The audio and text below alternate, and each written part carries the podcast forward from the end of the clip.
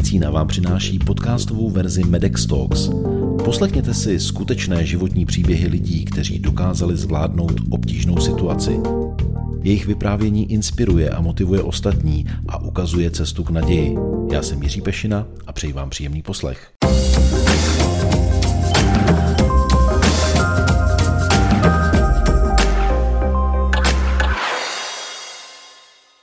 Poměrně náhodou mu byla diagnostikována věkem podmíněná makulární degenerace.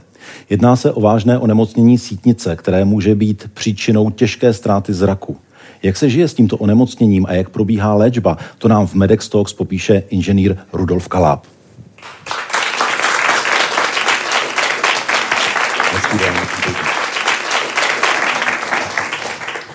Pane inženýre, já to naše vyprávění začnu tím, že vás přenesu zhruba pět let zpátky, protože... Už osm. Už osm? Už osm. Osm let, tak dokonce osm let zpátky, protože eh, jak jste vy vlastně to onemocnění objevil? Ona to byla docela náhoda. No byla to poměrně velká náhoda.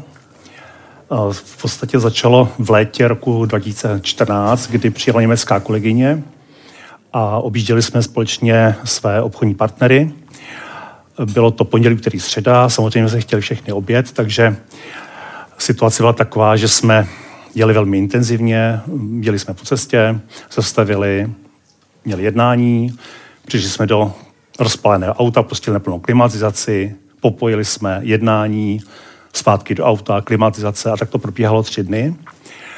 A pak byl pátek, sobota a v neděli v poledne, když jsme byli u oběda, tak manželka se mě podívá a říká, kdybych nebyl tak živý, tak mám pocit, že máš mrtvici.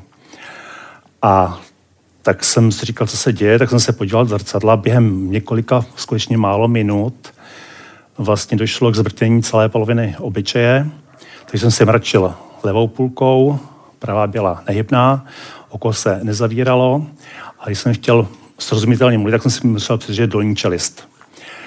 Čekal jsem do pondělka, jestli to třeba nestali, protože jsem vůbec nevěděl, o co se jedná. A v pondělí jsem teda za, došel do, za praktickou lékařkou, tam mě poslala na neurologii. Tam mě přivítali s tím, že jsem asi čtvrtý s, s zánikem lícního nervu už ten den. Takže jsem dostal uh, okamžitě takovou injekci se stimulačními látkami pro nerv a poslali mě na rehabilitaci a noční oddělení a v podstatě celý půl rok jsem chodil skoro každý den, vlastně každý den na rehabilitaci.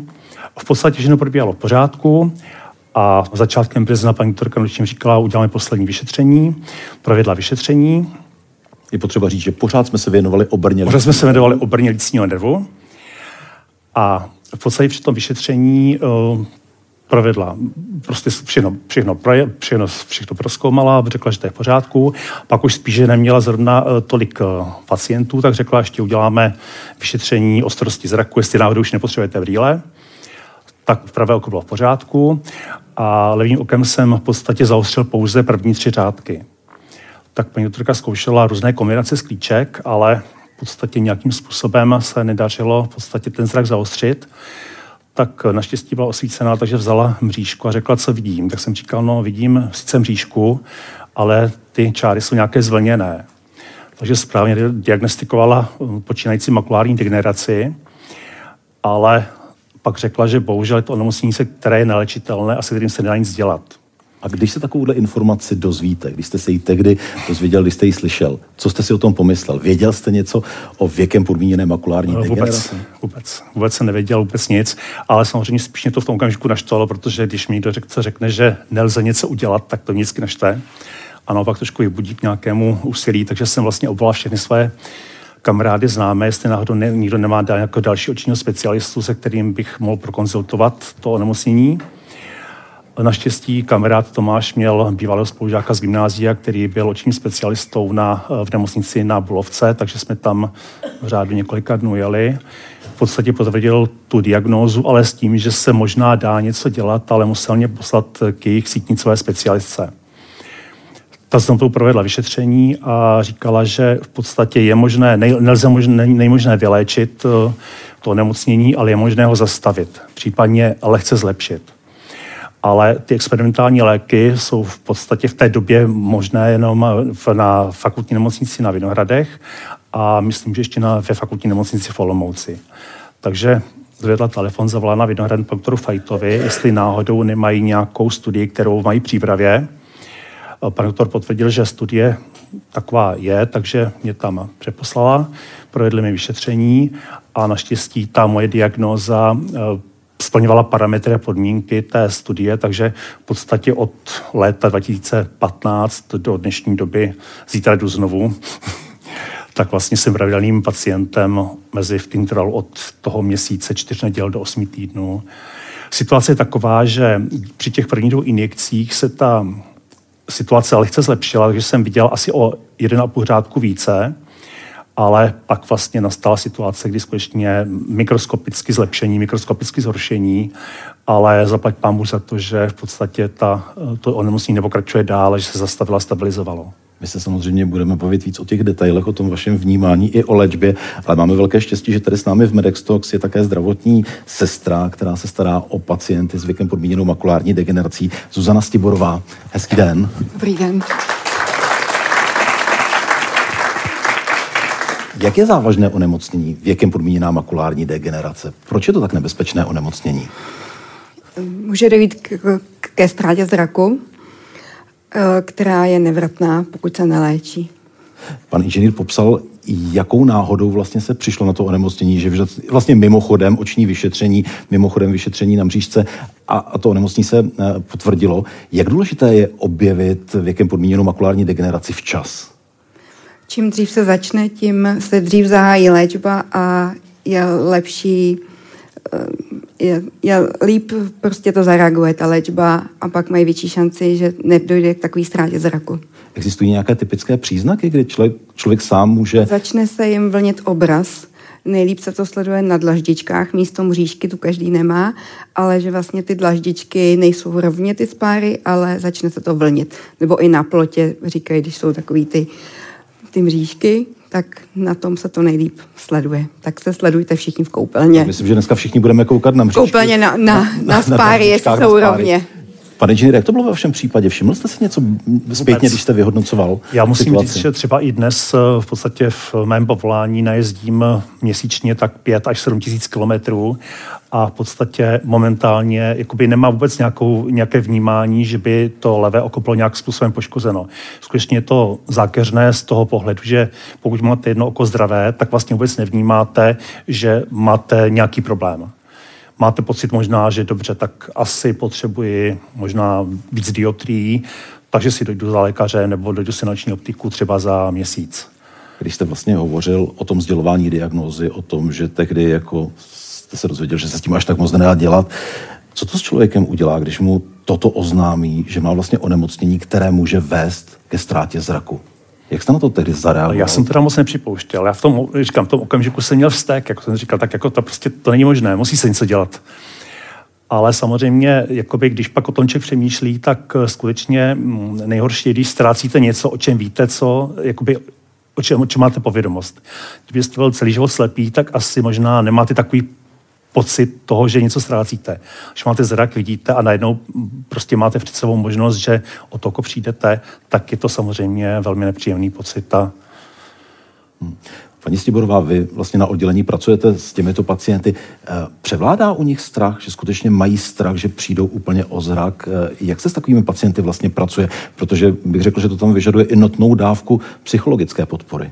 Mají strach ze ztráty zraku, mají strach ze ztráty soběstačnosti hlavně, že budou potřebovat pomoc a že nezvládnou se o sebe sami postarat. Tak důležitý je potom jim vysvětlit, že jim ty injekce pomáhají, že to prostě je aspoň na zastavení, když ne na zlepšení, tak na zastavení té nemoci. A pak mají všichni strach teda z injekce do oka, zní to strašně, ale je potřeba je uklidnit, mít trpělivost a vysvětlit jim to, že není potřeba se ničeho bát. Takže dostali jsme se k léčbě. Léčba pomocí injekcí Já jenom do musím, oka. musím skutečně potvrdit, že tam hodně nevšední přístup sestříček i, i lékařů. Vím, že když tam pak sedí někteří ti pacienti, tak skutečně jako psychologicky mají velký, velmi nepříjemný pocit a vím, že i v jednotkách procent ani to už nedají, že prostě jakoby odmítnou tu léčbu. A vím, že jeden pacient říkal, dokonce sestřička mě držela za ruku, takže to dobře dopadlo. Pojďme zpátky k vám. Když tedy jste se dozvěděl, že léčba je možná, ale že to znamená injekce do oka. Vyděsilo vás to, nebo jaká byla ta, ta, ta reakce? Měl jste obavy? Tak eh, trošku obavy jsem měl, tak samozřejmě člověk eh, ví, že dávají se injekce do ramene, dávají se injekce do prstu, dávají se injekce do zadnice. O okus nikdo neslyšel, nebo dokud se s tím nesetká, tak, o tom, tak o tom neuvažuje. Primární bylo, že vlastně mi to pomůže. Jo, za nějakou cenu, samozřejmě cenu bolesti, tak eh, to, ta priorita prostě byla úplně jasná. Hmm. To samozřejmě uh, dochází k anestezii, dochází k lokální anestezii, dochází k tomu, že v podstatě při té vlastní aplikaci je to jenom po takový drobný tlak do oka, který trvá čtvrt minuty. Odměnou je za to takový minutový černobílý krasohled, kdy vlastně ta kutina se rozlévá po, sítnici, po sítnici a vytváří takové zajímavé obrazce. Škoda, že není barevná, ale tak aspoň ta černobílá. Hmm. Ale jako asi jsou horší, asi jsou horší vyšetření.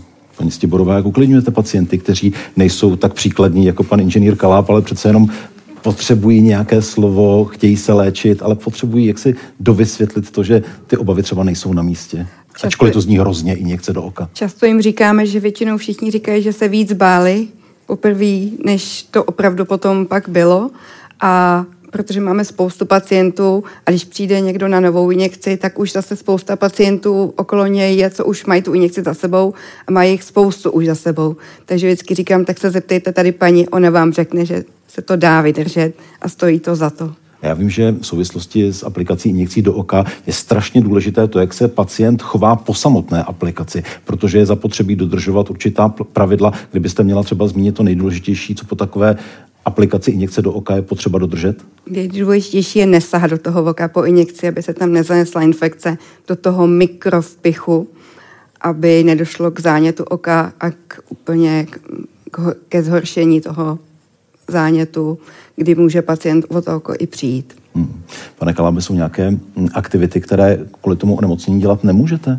Nebo ne, omezuje vás to nějakým způsobem? Ne, tím, že to jedno oko je v pořádku, tak v podstatě získalo možnost. V podstatě do určité míry nahrazuje i to, i to nemocné oko. Takže říkám, jako i když najezdím poměrně hodně kilometrů, takže to oko nemám, že by oči nějak bolely, bylo to nějaké nepříjemné, nějaké pálení, nebo tak skutečně jakoby ty oči fungují, jako kdyby prostě byly v pořádku. A dnes, když tedy zítra vás čeká aplikace a máte den předem, je tam ještě obava, nebo už je to po těch ne. osmi letech úplně na pohož? Ne. Jako jediný, jediné, trošku, trošku mám, vždycky si říkám, protože vlastně, když jsme dělali ty dotazníky, tak jsme vyplňovali spousty otázek. A skutečně mm, nebylo tam nic, co by nějak eh, předvídalo vznik toho onemocnění. Takže, jediný, jediný, takže jsem hrozně rád, že mohu chodit, že vlastně jsem pod pravidelnou kontrolou a jenom mám strach, aby i to druhé oko v pořádku. Protože samozřejmě tam pak je, eh, ten pocit skutečně je takový, že vidíte rozmazání, vidíte mlha, vidíte jako velnovky. Je to prostě s tím už se pak nedá nic dělat, nemůžete číst, nemůžete psát, nemůžete prostě řídit, nemůžete dělat v podstatě nic. To je otázka opět na vás, paní Stiborová. Když je postižené jedno oko, stává se, že pak eh, může onemocnit i druhé oko? Stává se to, bohužel ano. Takže chodí pacienti na injekce do obou očí i v ten samý den. A existují nějaké možnosti prevence věkem podmíněné makulární degenerace? Příprav... Nebo jsou nějaké rizikové faktory? Rizikové faktory, tak samozřejmě jako u všeho, to je vždycky kouření, věk, takovýhle ty obecný genetické faktory ale pak prevence, nedá se říct, že je to prevence, ale doporučují se výrobky uh, s luteinem, hmm. ale i jako potraviny, hodně borůvky a No, já musím využít vás, pane inženýre, protože těch 8 let zkušeností s touto nemocí mohou být velmi důležité pro někoho, kdo je třeba nově diagnostikovaný a teď se na nás dívá nebo nás poslouchá. Je něco, co byste doporučil lidem, kteří se teď dozví diagnózu, v životě neslyšeli, že nějaká věkem podmíněná makulární degenerace existuje a mají nastoupit léčbu a mají pochopitelně obavy a poslouchají vás. Je něco, co byste na základě svých osmi let zkušeností doporučil nebo sdělil, nebo něco, co kdybyste věděl dřív, tak by vám v životě hodně pomohlo? Určitě se nebát, protože skutečně ta strata oka může být skutečně v řádu, v řádu jednotek měsíců. A vždycky každému doporučuji, pokud máte pocit, že třeba i jakoby hůře vidíte, třeba řekne si, dobře, je to šerem, jsem starší, prostě okamžitě vzít si mřížku, prostě jednoduchý, jednoduchá metoda, jak prostě zjistit, jestli mám nebo nemám makulární degeneraci. Skutečně u mě to bylo tak, že najednou z ničeho nic, skutečně jakoby, jak blesk z čistého nebe. Žádná, žádný signál. Nakonec vlastně ta degenerace vznikla v tom zdravém oku, ne v tom oku, které vlastně bylo součástí toho zánětu. Já vám moc děkuji za to, že jste se s námi podělil o své osobní prožitky s touto nemocí a přeji vám pevné ne, zdraví. No, jestli ještě můžu Můžete. jenom dvě věty. Vytvořil se takové dvě, dvě takové zkušenosti, že všechno zlé je k ničemu dobré, což je vlastně ten přechod od toho zánětu lícního nervu k té makulární generaci, protože nebýt zánětu lícního nervu, tak v podstatě nemám oko. A ta druhá zkušenost, že skutečně člověk má být vděčný za každé nové ráno, každý nový den, kdy vstane, je zdravý, je všechno v pořádku a uvědomovat si skutečně, že to tělo je stvořeno jako dokonalá chemická továrna, kde vlastně jsou statisíce spojů, mechanismů a v podstatě stačí, jak se říká, příslušná dvě, tři zrnka písku a stroj se zadře. Hmm. A je jasné na vašem příkladě, že eh, náhoda v našem životě hraje důležitou roli, zvláště když se všechno podaří a je na dobré cestě. Každopádně ještě jednou pevné zdraví. Děkuji. Rudolf Kaláp.